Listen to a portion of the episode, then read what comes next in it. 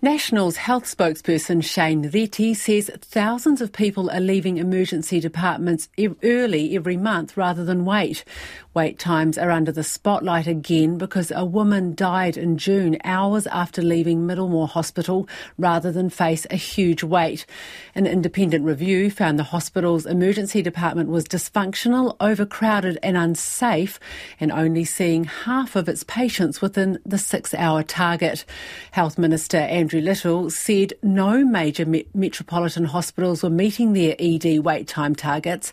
Well, National's health sp- spokesperson Shane Reti has been speaking about the problems in Parliament and joins me now. Kia ora, Dr. Reti.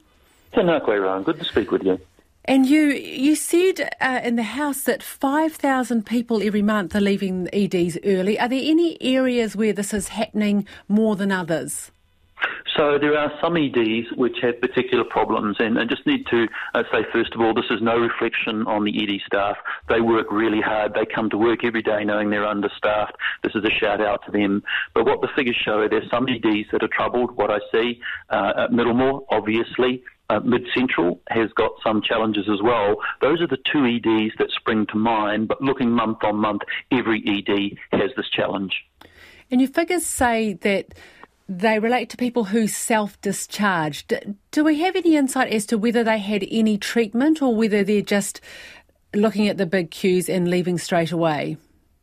Uh, don't have absolute evidence, but the definition is they are self discharged, transfer, or are admitted.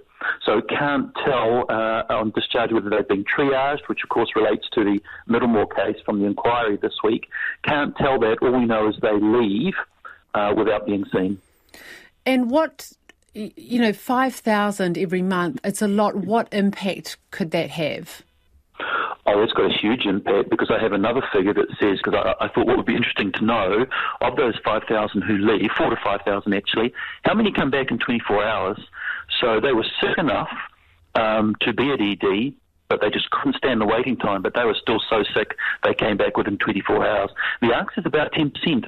About 500 who can't wait come back to ED because they're so desperately sick within 24 hours. I mean, it's a very difficult uh, situation, isn't it? Because it's not just emergency departments that are the problem, it's a sort of jam packed hospitals. So people who are in EDs can't move out into wards, and then you have this sort of clogged up system. Any thoughts on what could be done now to ease things a bit? Well, you're absolutely right, and that's why ED wait times are such a good measure, a snapshot of the health system, because it measures a failing primary care sector.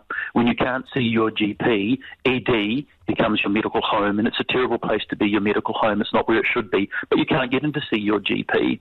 At the other end, people can't leave emergency department up to the wards because the wards are full. I mean, on, on the night in question, June 15, when this tragic case happened at Middlemore, the independent reviewer said there were 94 people waiting for bed placement. They needed to be in a bed. They couldn't leave ED 94, and the hospital was 98% full. My goodness, that's a whole ward, as the reviewer described it, waiting in ED to try and find a bed in hospital. So ED wait times are a good snapshot of how the whole system is doing, and it's clear the whole system is struggling.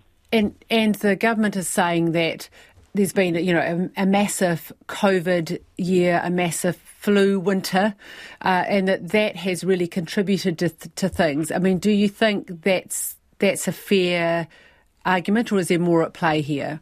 Look, I think those are contributors, but I'm very wary to blame every bad behaviour and bad choice on COVID. Because if we look at that, uh, not particularly just here at the moment, but before COVID arrived, ED wait times were ballooning out. So there's parts of the system and parts of policy choices that are being made that aren't COVID. Secondly, yes, flu has been a contribution, but the statement uh, that it is the worst flu system in living memory is just not possible. ESR data shows that's not correct. So contributors but I'm very wary to just say, oh, that's just COVID. Oh, that's just flu, because there's more to that, and levers the government could have pulled. And, and you asked what could be done. You know, uh, right now, tonight, the decision could be made to allow internationally qualified nurses to have a day one pathway to residency. Right now, tonight, we could refocus the ED waiting time target. It's not one of the 12 health indicators that Andrew Little announced at the end of last year. We could make it one tonight. So there are levers we could pull today that would make a difference. Well, thanks very much for joining us tonight. That's Shane Reti, who is National's health spokesperson.